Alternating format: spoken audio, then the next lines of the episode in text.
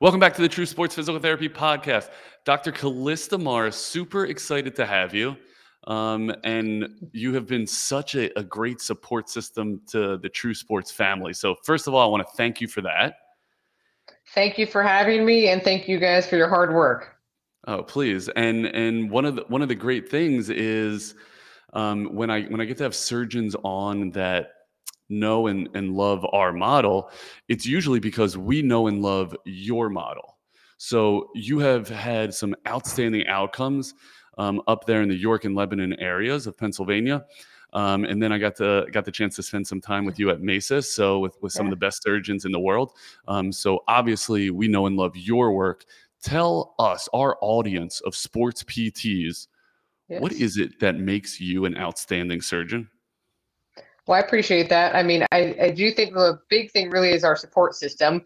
Um, so I start out with the obviously initial eval and initial treatment, but then the hard work's always done on the back end. So a lot of the outcomes really are based on you guys and your and your good hard work with therapy, and then the patients uh, receiving that.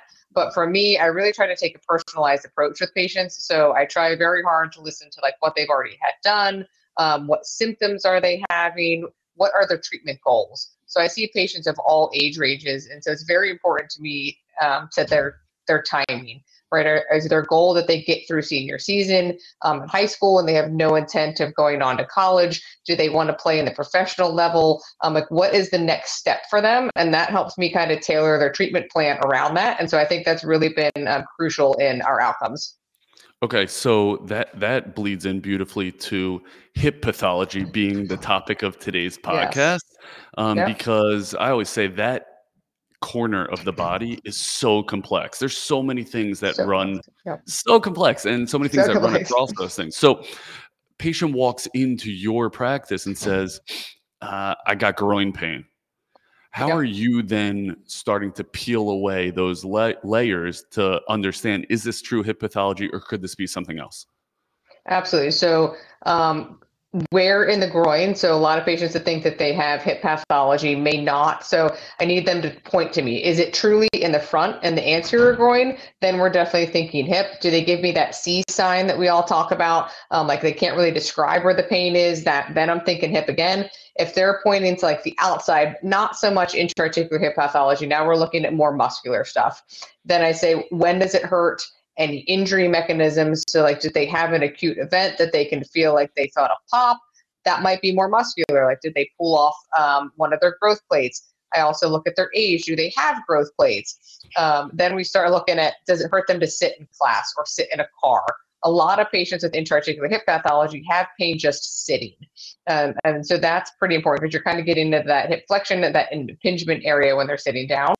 Um, then I go down to what have they tried? So, how long has it been there? Have they tried injections? Have they tried therapy? Um, what has and has not worked for their hip?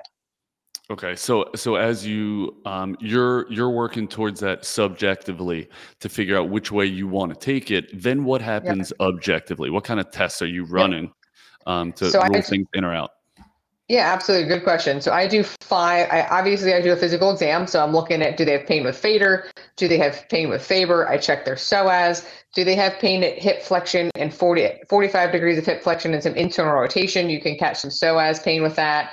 Um, check for internal external snapping. I get a five view hip x ray in the office. So I always do weight bearing films. They need a weight bearing AP pelvis. It needs to be a good AP. There are some um, technical uh, considerations when we get the x ray. I get an isolated uh, AP of the hip, a lateral of the hip, and then I get two special views. One's called a modified Dunn. That shows me cam morphology more so than other x-rays. And then the other one's called a false profile view. That helps me show their subspine, their ASIS, and then their, their coverage on the front of their hip.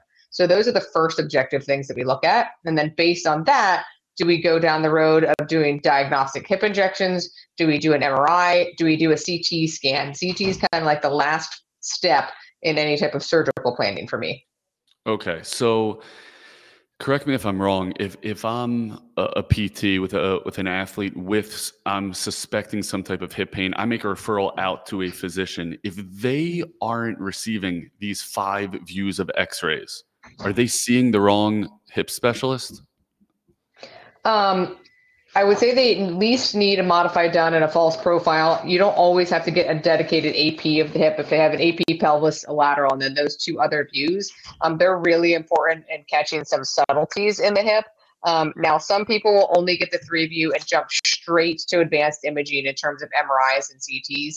Um, I'm just a little less aggressive in terms of spending the patient's money in that realm um, if they don't necessarily need it. So I screen them with those X-rays. Okay, so so what are you looking for in those X-rays that are then going to lead you down the path of MRI versus now you're good? Yep. So I look at their um, what we call their over or their under coverage on their cup. So I measure what's called the lateral center edge angle. That tells me are they a shallow cup or do they have a deep cup? So that tells me kind of pincer impingement, hip instability, um, dysplasia. So if it's under an angle of 26, now we're talking about micro instability of the hip or hip dysplasia. That's a whole different conversation that we have to have because that's a much harder correction with an arthroscopy. Um, over the angle of 40, now we're looking at pincer impingement. So now I know they're an at-risk hip for a labral tear. Um, okay. Anything in between, like in the normal realm, hmm, maybe not so much intra-articular pathology. Then we go to those special views. Um, I measure what's called an alpha angle. That gives me the, if they if they do or do not have a cam bump, um, also at risk of hip impingement with the cam bump. So if they have an at-risk hip, now we start taking the train towards hip pathology. Um, mm-hmm. If they do not have an at-risk hip, we start going towards muscular control, um, rotational issues, uh, muscle imbalance, that kind of thing. So so that's when you're leaning towards go back to your PT or go to a PT. Let's see how we get you stronger, more stable. Yep. Okay. So how long has that concept of micro instability under 26 um, how long has that been around? It has not uh, it has been around. How long we have recognized it, not yeah. so long. So the under 26 has been around a long time. That's been a standard cutoff for hip dysplasia, but the micro instability I want to say they were probably starting to talk about that eight years ago at this point, um, maybe 10. It's it's taken off even more in the last five. So 10 years ago, we weren't really focused on it. Few people were talking about it throughout the country, and we started to pay attention. And now it's it's come to the forefront in like the last five years. And, and I feel like I've been a PT long enough to see um, hip scopes, labral repairs, labral reconstructions that failed, didn't do well, mm-hmm. They they were floppy they were super mobile right? They just yeah. seemed to not do really well um, and i never really understood why. It sounds like they were this micro instability world right? Right. Yep. Uh, absolutely. And we used to say you don't need to close the capsule. Like the capsule's not that important. That's now well known to kind of be the wrong answer. Like the capsule is very important um, and then there was this wave, well, like men don't need capsular repairs and women do. Not necessarily true either. So, but now we're much more focused on getting a good capsular closure and selecting the right patient to get a hip scope is um, very important. And so I think that is gold for our audience listening because usually the way it plays out, at least in Maryland and PA, definitely in Maryland, um, we'll get those patients first and yep. you know I, am i'm working like like crazy to get this patient strong to get this patient better they're not doing well when i send them out to a hip specialist i think it's really important for all the pts listening to know you want to send them to a hip specialist that is up to date with current literature and by the way that means within the last according to what you just said five years right yeah. so yeah. you got to be constantly learning and if you're making that referral ruling out a scope is arguably more important than saying yeah i'll scope you it's for me it's the most important part of my hip exam is like do i need to rule you out of this before i rule you into this? Yeah yeah. Okay. Well that is gold and that is what pts should hear and know and start to vet our surgeons um, to say who, who is our hip person and why is it a hip person? You know we have a hip we have a hip guy down in maryland who is this massive um, hospital systems hip guy yep. and he he's not ruling out. He's doing a lot of ruling in. Right. Um, yeah. And and just because you have the title of hip specialist, I think some of this information with the five view, with the under twenty six, um, invaluable to the referring PT to say, hey, this is a right. hip specialist I know and trust and love. Um, so so thanks for sharing that. Okay, under twenty six. What kind of X ray is that? That they're under twenty six? That's the AP pelvis. Okay, so AP pelvis under 26. These patients, for me personally, are very challenging. Um, very challenging. Yes. What do you What do you do with them surgically when they're under 26 on the AP? So before we jump there, then I talk to them about a diagnostic injection. So almost all of my hips, regardless if they're under 26 or not, I'm doing at least a diagnostic hip injection of lidocaine under ultrasound. I want that to resolve their hip pain, even if it's for 20 minutes. Um, then they get an option of having a steroid to try to get us back to baseline. We do know there's upwards of 30 to 60% asymptomatic labral tears in athletes, particularly hockey players. So ice hockey players especially goalies, you know what position they get in. Like 60% of them have tears and don't know it. So can mm-hmm. I get them back to baseline with an injection and with therapy? Then we can avoid hip scope. I'm not as worried about the tear itself. Um, I want their pain to be gone. If their pain goes away with the diagnostic injection and it comes back, now we're confirming the tears there on an MRI, and I'm getting a CT scan.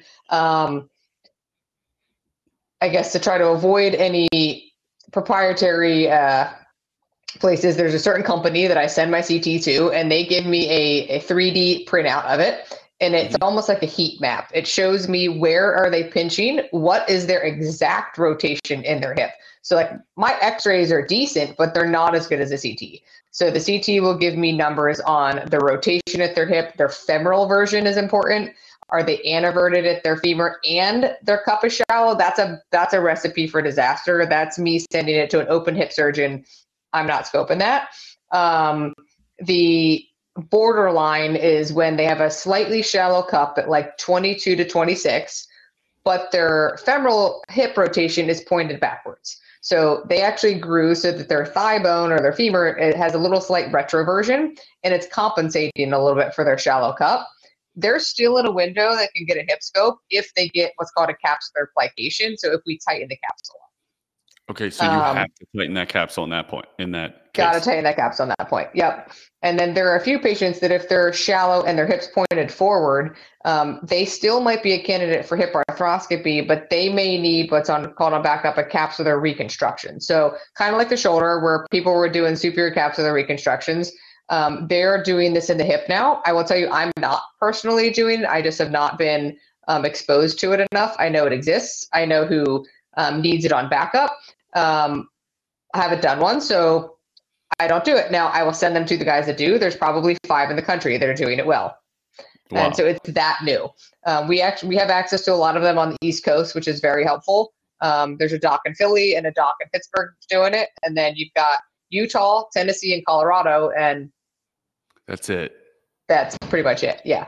And so um, now, a lot of them get away with being able just to tighten the capsule and they don't need the reconstruction. But I don't want to get into a situation where we're in the middle of their hip scope and I said, all right, we fixed it. Your capsule's not tightening up. You need a re- you need a reconstruction. So that's yeah, a long that's a long office conversation because it's travel, it's out of network, it's it's a process for these people. So it's hard. But yeah.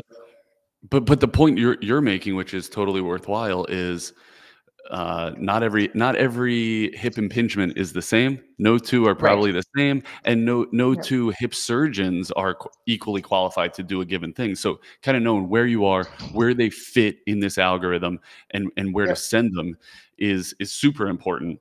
Um, is there a concept like there is in the shoulder of a performance enhancing labral tear? Right. So, like we know that elite level pitchers are able to get this unbelievable layback so that right. they ha- they're able to increase their velocity into the triple digits and you go ahead and fix that labrum forget it. Like these are the guys that Gulotta is like i'm not touching that thing. Right yep. So um, does that exist in the hip no not that we know of.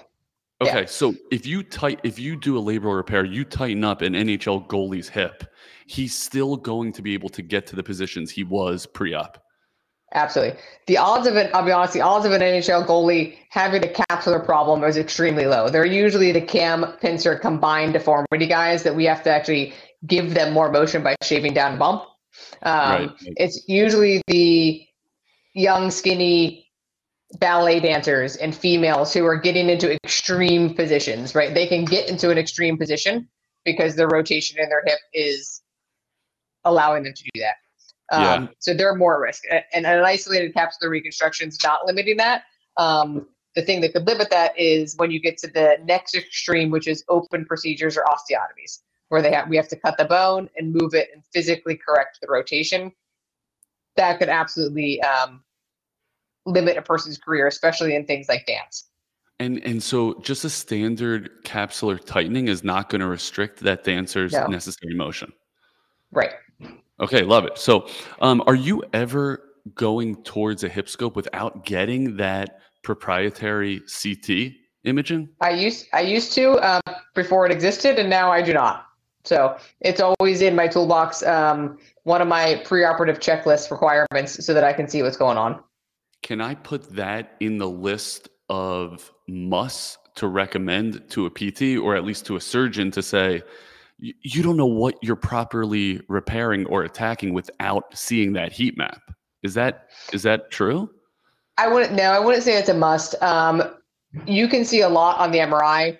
There are other advanced imaging CTs with other companies that are giving people the same information. It's just the one that I personally use, um, and I think majority of surgeons are using it.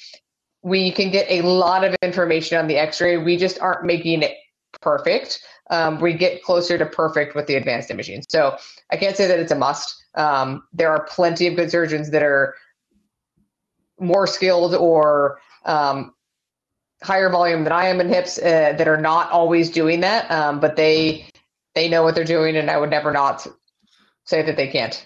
And and you when you go into that joint intraoperatively, can you see those points of um, I guess, compression or impingement once you're in there? So there is a second technology. Um, I don't personally utilize it. There's some, I shouldn't say there's some issues with it. There are, it is not cheap to use. So from a patient, it adds some cost to it, at least in our centers. And so unfortunately, since we're in the private world, we don't have the academic funding for it. Um, but you can actually get a, an iPad that matches their CT to what you're seeing on their X-ray. So you can get six different fluoroscopy views intraoperatively that tries to match the two. And then you kind of play video game like, yep, my x ray looks good to my CT. Nope, not so much. Um, so that's the next level that uh, I don't personally have access to, but that's the next level that some people do. Okay. Okay. Fascinating. It's crazy because it sounds like there's this whole menu of options available to the surgeon, potentially, definitely available to the patient if they're willing to travel how, how does a patient get educated on these menus? I feel like in Baltimore, if you don't go to the place to the doc that sounds like you, you're not getting that menu. So how do I learn this stuff? Um, really, a lot of the conferences and seeing who's talking, like who's giving the talks on this. That's who's that's who knows about it. Hmm. And that that's hard. The patients don't know that, right? Like, it's the patients have to talk to you and then you guys say, yeah, you have failed three to six months of therapy. Like these are the guys and gals that I know that do hips a lot. Go see them. Okay. So as PTs, so educate us PTs. How do I know who's presenting on this stuff and researching? Am I going to PubMed? Like break it down like I'm a moron.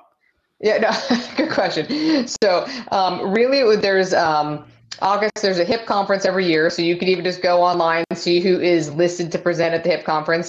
Uh, AAOS um, is our big academic meeting. We meet once a year in March. There are always hip talks. So that's the easiest one to reference is really the Academy. So go to the Academy's website, kind of see who's talking on this stuff, um, and it'll give a general um, guide as to who is in tune with the hip world.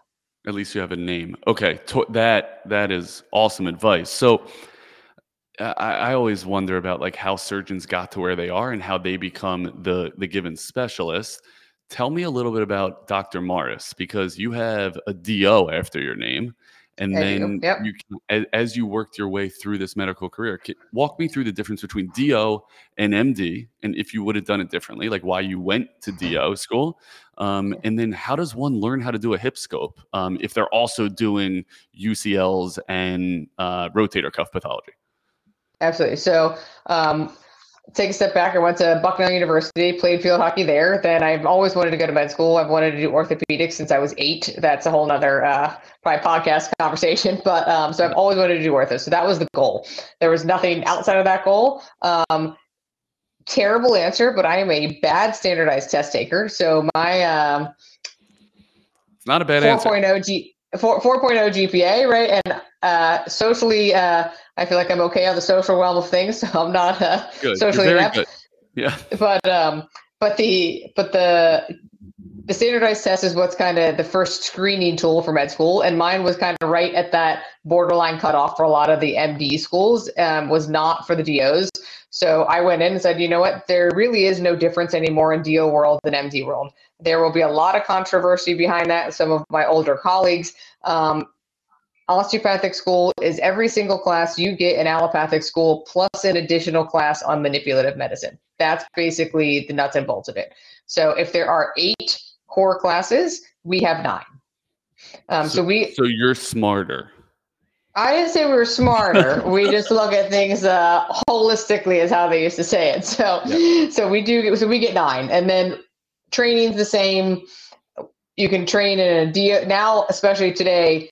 All of the um, residencies are under the same accrediting body, which is huge. That's great. Um, just from a collegial standpoint, we can all now kind of share information. So um, the kids coming out now can go to any residency in the, in the, country. DOs go to MD residencies, MDs go to DO residencies. So the training is very streamlined and similar. Um, so then went there, but really in residency, I did not get a lot of hip exposure because it was still pretty in its infancy. Um, so residents now get some exposure. I got it in fellowship and I sought out a fellowship that had a hip arthroscopist.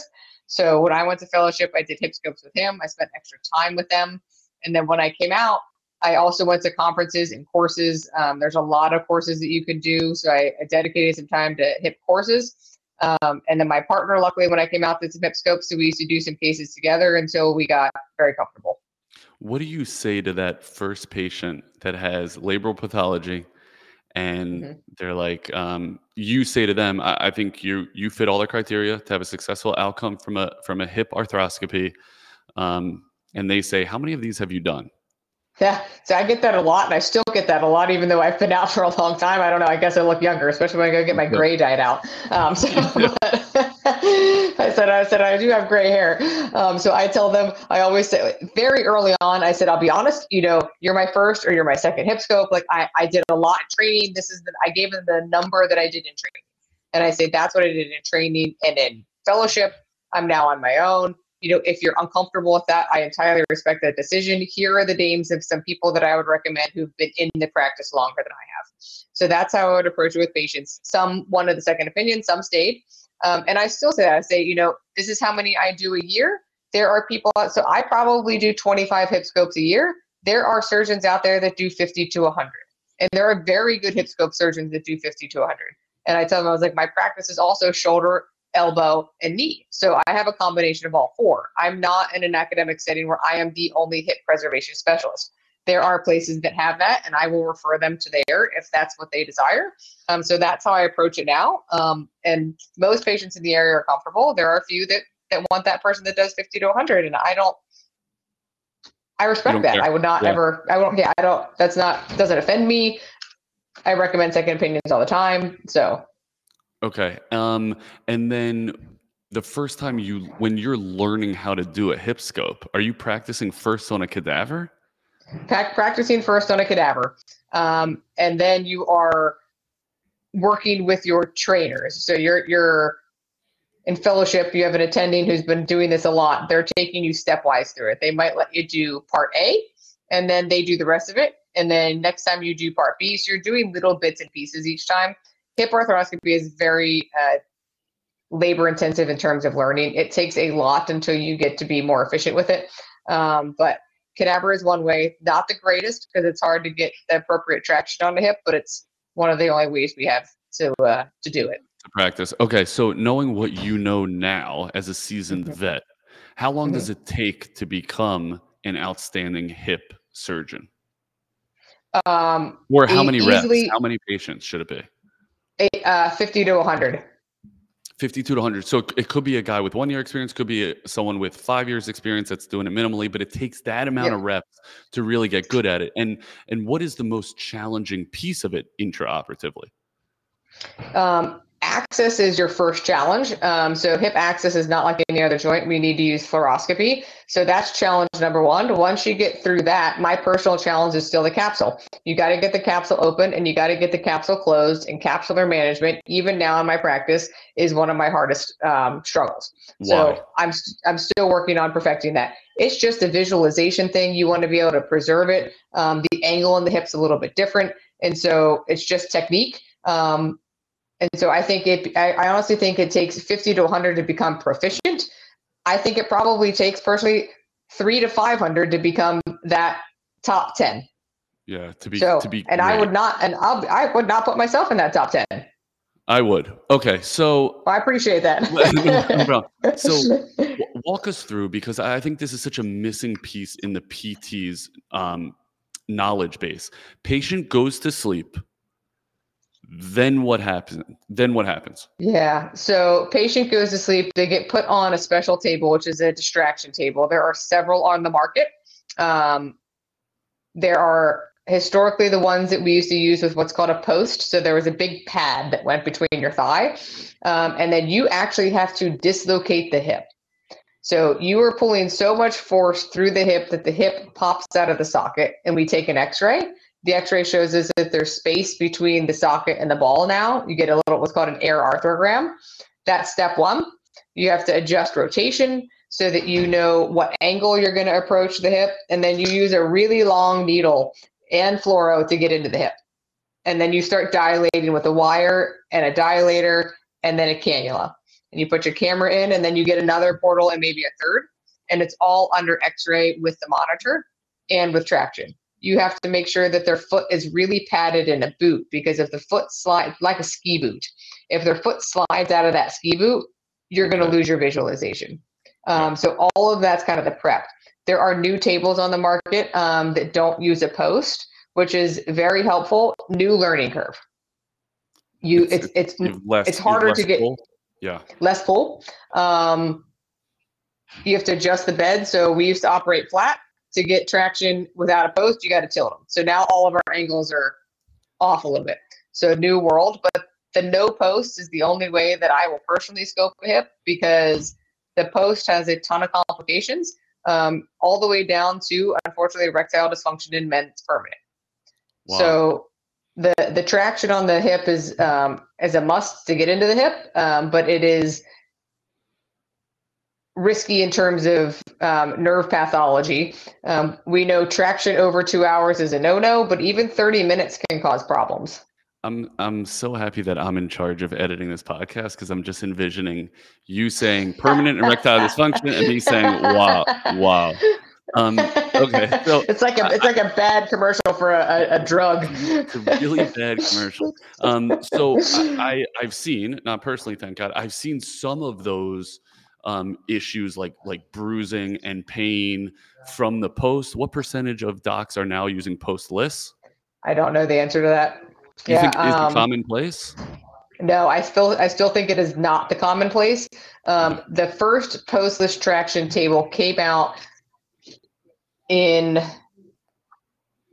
2018. So okay. it was limited launch um, for the people that designed it in 2017. Um, it came out in 2018. It took me almost two years to get one purchased at Geisinger. So we got one at Geisinger in like 2020. Um, then I went to OSS and it took another year to get a different version of it um, under purchase order. So then it was like another year. So I don't think we had a bed at OSS until 2022. So it is definitely not the common practice the, the HANA and- table with the post is probably the most common way to do it, just because that table can also be used for total joint surgeons who do direct anterior hips. And so one bed, multiple indications for use. The post postless traction on the hip, one bed for hip scopes. If the center doesn't do a lot of them, nobody is going to be able to get that center to purchase it how how do you restrict um, let's call it inferior translation of the body if you're trying to distract if you don't have that post what's holding the body stationary uh, it actually looks like an egg crate it's a big foam pad and their body friction with the foam pad and what we call trendelenburg so you're leaning head back um, so your body weight is providing enough counterforce with that foam pad to get the hip out. It's actually pretty genius. I wish I had uh, thought of that, but uh, but uh, but it's pretty genius. And then in really muscular men, you can add in what's called an air arthrogram. So if I can't get traction with just that, I bring the X-ray machine in. I, I prep their hip. I put a needle in the hip and I I physically inject air. That air breaks the seal and then the hip pops out. Oh wow, um, it sounds aggressive. So, um, okay, so so now that you have dislocated hip, you've inserted your portals, you have visualization. Walk me through the surgical process and the difference between um, labral repair and labral reconstruction, and anything else I'm missing. Yeah. So now you're in the hip and the capsule's really thick, and you're not going to get anywhere in the hip unless you open up the capsule. There's two ways to do it. Uh, one is called an interportal. So you just you take different devices and instruments that cuts the lining through the camera um, and you cut it between the two portals. Then there's what's called a t capsulotomy so you cut it between the two portals and then you make an extra split. Um, i do an interportal uh, a little bit more easy to close and i can still see everything i need to see. The t capsulotomy gets important if somebody has a really large cam deformity. Otherwise you don't really need the t um, once the lining's opened up, now I have to peel the lining off of the labrum without damaging the labrum, and I peel it up off the socket. Um, we also have to try to preserve it because now it's got to get repaired to the other end. Now we have two leaflets. Um, we're pulling that top leaflet out of the way and we're looking at the labrum. You can see with the labrum um, whether it was torn with what's called a cam bump. So usually what happens with the cam bump, the labrum's torn and the cartilage where the labrum attaches is bubbled. And so that's more cam deformity. If there's hemorrhage in the labrum, that's more that the labrum's getting pinched with a pincer or the or the problem on the cup side. So you can kind of confirm what you thought was the cause when you're in there. Um, mm-hmm. you're like, yep, I, I thought it was a pincer. The labrum looks like it was a pincer deformity. We're here for the right reasons. Um, are we bailing if we don't see that? No, but you know, it's a good mental reassurance. Um, then does the labrum look healthy? Is it a primary repair? So primary first surgeries try to repair it. That's where we're putting anchors um, into the bone, just like we do with shoulders, and we wrap suture around the labrum. You can tie knots. There's knotless technology. I like the knotless technology. Um, that puts the labrum back down to bone. Um, I was taught uh, by some of my colleagues actually on a very similar forum that we're at. It was kind of like a podcast. It was during COVID. We had nothing to do. We weren't operating. So everybody started talking about hips, and people were like, you know, you should really tension these anchors off of traction. I was like, I never thought about that before. If we tension the anchor on traction, we can actually flip the labrum up. And if we lose suction seal, patient's pain doesn't go away. So now I'll put stitches in, I let traction down, I tension the anchor, and I pull traction again. And I want to see the, the fluid in the hip kind of bubble or egress. That tells me that I regained their suction seal and that we've successfully repaired or restored the suction seal to the hip. That's kind of crucial step number one. And then step number two is addressing what caused it, the bump. And step number three is getting the capsule closed. Okay, labrum so recon- hold on. Let me cut you off for a yep. heartbeat. So you're yep. you're taking labrum, and when you say repair, you so you stitch the tear, mm-hmm. right? Um, which is gonna close close up that suction. Hopefully, when you put it back towards the bone, what are you doing? You're bolting it down inside of acetabulum. Good question. So there's like a there's a guide. It looks like a straw and then there's a drill bit that goes down the straw, and makes a hole in the bone in the cup. You have to be very careful because since the cup is um, concave, it can go into the joint bad, right? So we have to make sure the angle is in the bone. Um, then several different anchors exist. Some of them have like a plastic screw with suture coming out, and some are just all suture. But either way you use, whichever anchor you use, it has a suture coming out of it, like thread and then mm-hmm. we pass that thread around the labrum. So the first step is putting the hole in the bone, and then the second step is putting the thread around the suture, and then that suture goes back into that hole. Gotcha. Okay, and that tightens it up and holds it up against where it should be, up against its bony yep. surface, um, and yep. that kind of closes it up. Okay, so now shoot back to um, reconstruction and and then what eventually you do with that capsule. Yep. So reconstruction, um, more often revision settings, or if somebody had and ha- you get in there and the labrum's just shredded and it's not repairable, um, mm-hmm. debridements do fairly poorly. About only 40 success, 40% success rate with a debridement. So if patient had a prior debridement and failed it, um, then reconstruction, or you get in there and the labrum looks really bad, reconstruction. Um, okay. Most of the time for me, I there are some guys. Uh, Dr. Ben Domb, I believe, out in um, Midwest, is doing some primary reconstructions. I don't do them primarily. I do it for a revision. Um, I will have them fail uh, some early stuff because there's still a 40% chance that they don't need that extensive procedure, depending on their level. Um, but you are building somebody else's tissue now. So the the bumper I tell people the bumper is kind of like a hair tie or the bowling alley bumper to keep the ball in the lane. Um, we're rebuilding that out of either your IT band right at the hip. So you harvest the central third, you roll it up like the old school fruit roll ups, um, and then you suture it and then you tuck it back in with anchors. So you're taking one, feeding it in, attaching it, and then suturing it all the way around the top and then anchoring it. Um, or an allograft, which is somebody else's tissue. But it is a it is a very labor intensive um, processing compared to a repair.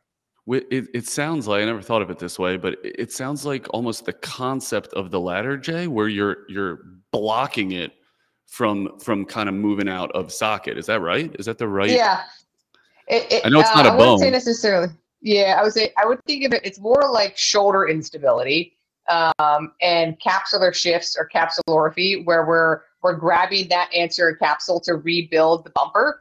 Um, yeah. We're not doing a remplissage, right? There's no remplissage in the hip. You're not adding in a rotator cuff to to block the instability portion, but it's yeah. more equatable to repairing a labrum back to a glenoid than um, the, the Latarjet. Yeah, yeah. Okay, okay. So that ma- that makes a lot of sense. Um, and then then what? Now we got to put the capsule back. Now we're gonna put the capsule back. So it the sequence is kind of more so you're in. Yes, we're going to repair the labrum. What caused it? Do we need to shave down bone on the cup? Um, order of sequence is shave the cup, fix the labrum, shave the femur or the femoral head or the cam bump, mm-hmm. fix the capsule. So after you've shaved the the bump on the on the cup side, if they need it, and you've repaired their labrum, you take traction down you flex the hip to about 30 degrees and you start internally and externally rotating it. And under direct visualization with x-ray, you can shave down their cam bump. Got to be careful. Uh, over aggressive resections we've learned are bad. That causes a loss of suction seal. So if they get too big of a, of a resection, as they bend up, they lose the seal because they fall into the hole that you just created. And that way really bad um, is breaking your hip. So if you if you get a really aggressive cam resection, you can actually break your hip after surgery. Um, less is, I guess, now that our knowledge is better, a little bit less risky because we aren't as aggressive. Um, and then the opposite is true. Uh, you can under resect, so you can not take enough and still have impingement. But I will tell you, under resection is a much hard, much easier problem to solve than over resection. We still don't know what really to do with over resection because we can't get the bone back. Um, how, how, do you how are you determining whether you took enough um, or too or too much. It's based upon yep. that suction. Based on suction, fluoro or X-ray. So we take an X-ray, so we, you can compare your preoperative imaging, which is why those modified Dunn X-ray is very important. Um, and then the CT scan tells me on a clock face, like six o'clock needs a two millimeter resection, four o'clock needs a three millimeter resection, and um, Dr. Larson came out with a paper several years ago that that tells us at what degree do we bend the hip and turn the hip and take an x-ray what clock are we seeing mm-hmm. so we mm-hmm. know you know if you've bent to 30 degrees and you're internally rotated 30 you're looking at x on a on an x-ray gotcha. Okay so, I, i've definitely had experience where patients have gone to you know a hip specialist of the month. They they get um they get a resection they come out they still have pinching pain um, you know towards flexion. Is that an instance of hey he didn't take enough? How early on are they having the pinching pain? So good question uh, you know i've seen it early on we'll do it um, let's say within the first month they still have their impingement and i'm saying give it time. We got to let stuff calm down.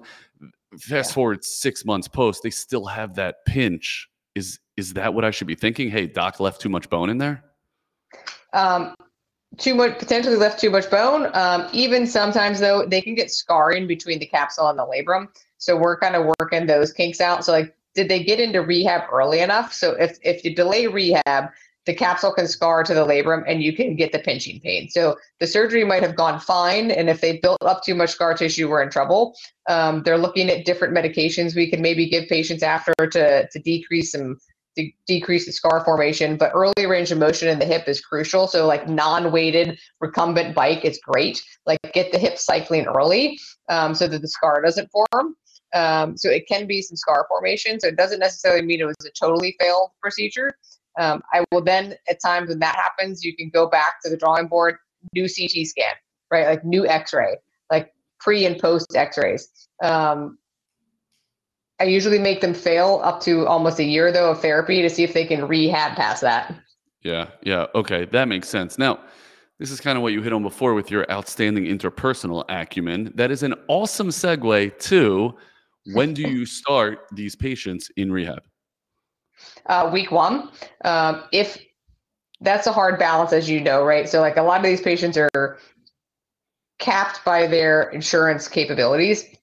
Um, but I will tell them to get their hip moving early. If they have limitations in their insurance plan, I will start them after my first post-operative visit.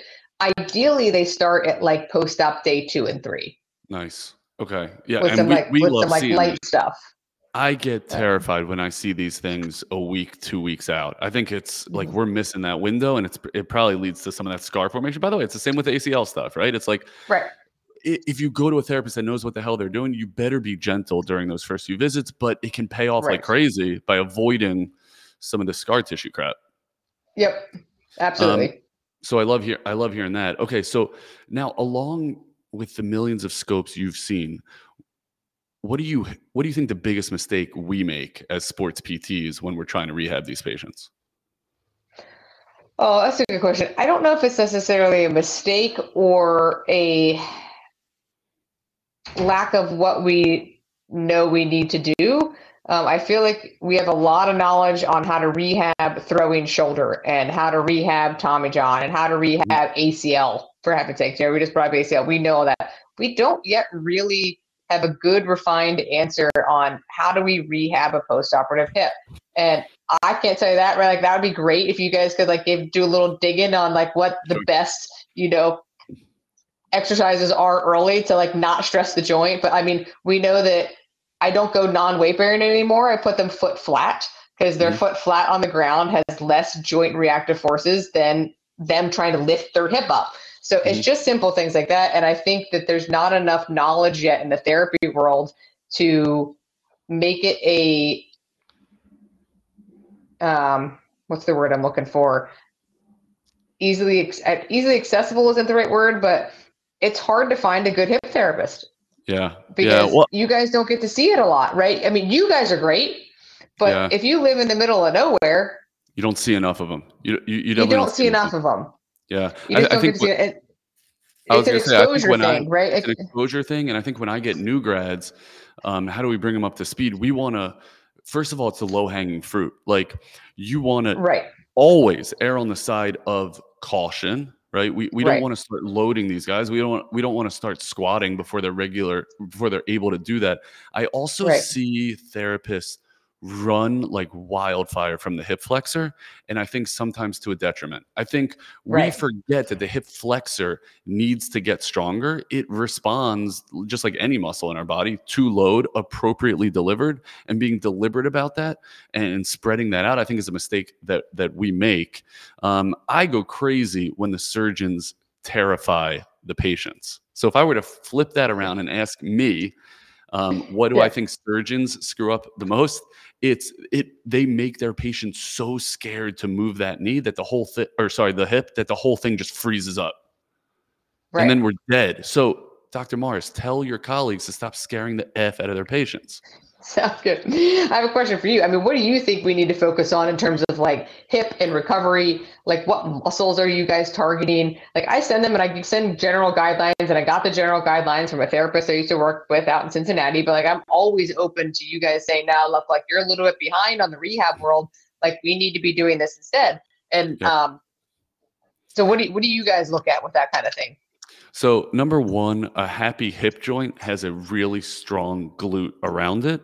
So, how are you isolating glute? What portions of the glute are you hitting? And are you loading glute enough? It's so safe to hit glute so early. Um, and, I, and I think we just run away from that. We go into this protective mode and we're just obsessed with motion. Motion's important, but that, right. that glute better be strong. So, I think we, um, I love seeing um, glute recruitment and loading through a given range of motion. I get away from glute sets. I think they're overblown. I think let's put them in a bridge position. Let's get them working on a bridge position from it's really 30 degrees of hip flexion to neutral um, is totally safe. So we get into that very early. We also get into um, a glute bridge to neutral um, bilateral and then having them, especially if they're foot flat weight bearing, having them engage, let's say the right glute is the operative side, get left glute rolling, lift the right foot, realize how little dip transpires in that bridge mm-hmm. position, then compare it to the other side. Those have to match before we start progressing properly. How do you get them to match? Well, first it's isometrics, then it's eccentrics, then it's concentric eccentric. It's just like any other muscle um, or any other joint, really, rehab. So I think that is a must. Two, get them in prone position quick. So let that hip flexor elongate. The the position of comfort is hip flexion. Like everyone wants to get into that fetal position. Let's get them long, make sure they have tummy time so that they don't get scarring and adhesions along anterior hip. Can you tell that I had little kids? Um, and then and then from there, s- please revert back to being a strength coach. And what I mean by that is understand load, understand your goal, and are you dosing this athlete or patient appropriately so they can continue to make gains? Don't be scared of the repaired hip. It's solid. The only way you screw this thing up is bringing them up into knee flexion, ripping them into internal rotation. Right. If you avoid that, you're good. Right. Um, that, so that's great. Get them strong. That that's that's where I live on that. Um, what what do you? Let me let me flip it a little bit back to you, which is what do you wish hip surgeons were better at as it pertains to hip scope? Oh man, I feel like we still need. I mean, we just need to perfect it all. I mean, I think we need to get better at um, managing even preoperative and postoperative expectations. Um, I think we need to get better at patient selection. I think we need to get better at understanding going away from the intra-articular hip lateral sided hip pain is this like big box, right? Mm-hmm. It's that's a whole nother podcast. Um, and then also understanding there are outliers in this room, right? There are is a higher rate of concomitant sports hernias. So when you tear your labrum, you put intra-articular pressure increases in your rectus and your adductor and vice versa. So we know that very well. That's a hard thing to grasp. There's not many people in the area that do sports hernia as well. So if they're having recurrent pain, is it really the hip is it a sports hernia? Do we look outside the box? But I think we we we need to manage the capsule. Like you want a one one answer, it's capsular management. And how do you get better at that? What what where are they dropping the ball with that? Dropping ball number one, not straight up, not repairing it. And then um, I one of the reasons that I think capsular management is the hardest is if I don't leave enough of the limb on the acetabular side, I don't have a lot to sew it to. So I'm still even personally balancing like how do I make a good interportal capsulotomy so that I can see things, but give myself enough to close it. Mm-hmm. And, and, so and when, I, I, that's interesting. When you say close it, you, that's that's your repair of the capsule. You're closing it right. and tightening it. Some docs are just leaving it open. Leaving it open. Yep. Why? uh, older thought of um, treatments to the hips that the capsule did not matter. Uh, God put it there for a reason, to quote Jimmy Andrews, right? Like, yeah, you should probably put yep, it back. So I would think. Put it back. Yep, put it back. Um, and so I think that, and there's many ways to try to close it. I think as a society, if somebody can invent an easier way for us to do this, more would get closed. And it'd be a little bit easier. But the technology is still evolving in terms of getting the capsule stuff right. So that's where we need to kind of really focus. Everybody knows how to st- put a stitch around a labrum and put an anchor in. Um, we need to get the capsule better. I'll put that on my list of things to get better at. Yeah, you, you invent uh, that and then you'll be good. So. I'll be good. I'll be good. I'll be coasting. Um, okay, I love to wrap up with a lightning round. So get ready All to right. answer some, but I want quick answers, Doc. I don't want you to okay. pause and oh, say, man, "Oh, I'm that so was a bad good question." This. Well, I'm bad. This is like I feel like I'm on Family Feud right now. Yes, and and I'm Steve Harvey. Okay. you could have a beer with one historical figure. Who is it? It's a good question. It is a good question. Dead or alive? Yes. Either. Yes. Either. Well, I want to consider this person a historical figure, but I would have a beer with John Kruk. That's a good freaking answer. Why'd you pull that? He's my favorite player of all time. He's the man. He knows sports. Like I'd have a beer with John Kruk. He looks like he could drink beer. He could definitely drink beer. Um, good. That's a great answer. That's one of the best answers I've heard. Him flipping that batting helmet around in the All Star game against Randy Johnson. I mean, uh-huh. there's there's nothing there's nothing better than that. Okay. Um, who's the best hip surgeon in the world? Oh. Mm, I've got I've got top three. You want top one? Yes. John Phil or uh, Dr. Philippon. Really? Mm-hmm. I know he's the goat, and I've seen awesome outcomes. I just feel like that uh that was a gimme. I would have expected you to say that. So I know. Well, that's why I said I got two others on the list, but you you you gave me one. Who else you got? Callista Morris. Uh, and... Steve uh, Steve Aoki in Utah. It's great. Um, he's awesome. And then Struan Coleman here in the Northeast up at uh, HSS and comes down to Vincera is also awesome. Oh, he he's the Vincera guy. He's okay. the Vincera guy. Yep. Um, you he's, realize he's primarily HSS, but he does every other Mondays at Vincera. You you realize that if Dr. Meyers at Vincera heard you use the word sports hernia, his head would explode. I know, I know. Athletic pubalgia. Sorry. I I think he, he's now on core muscle injury, but uh, he is on core muscle. Yeah. I feel like it changes. okay. Um, last but not least, um, the most impactful book you've ever read. I hate reading. No, I'm kidding. Um, I'm just joking. Oh, most impactful book, man. Hmm.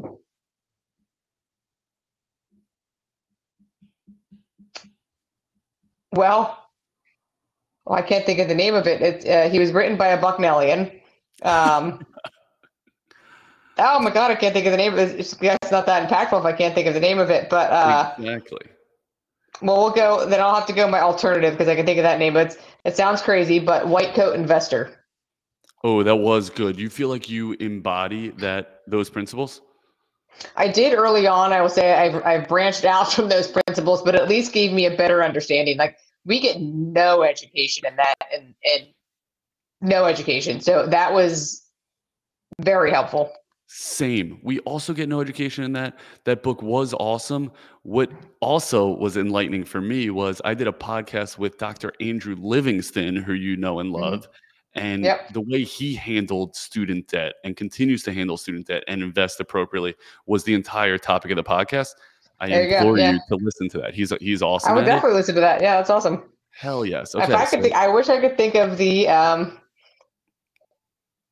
name of that book, the other one, but I but it's also finance related. So we'll, put it in the show notes. Um, you have been an awesome voice for doctors of osteopathy, for hip surgeons. Uh, it's it was really enlightening to talk to. You. I appreciate the insight and this this intraoperative stuff because it does play a part in the way the patient looks once they get to us is yep. imperative. And and PTs I feel like just don't know this crap. So thank you for enlightening us.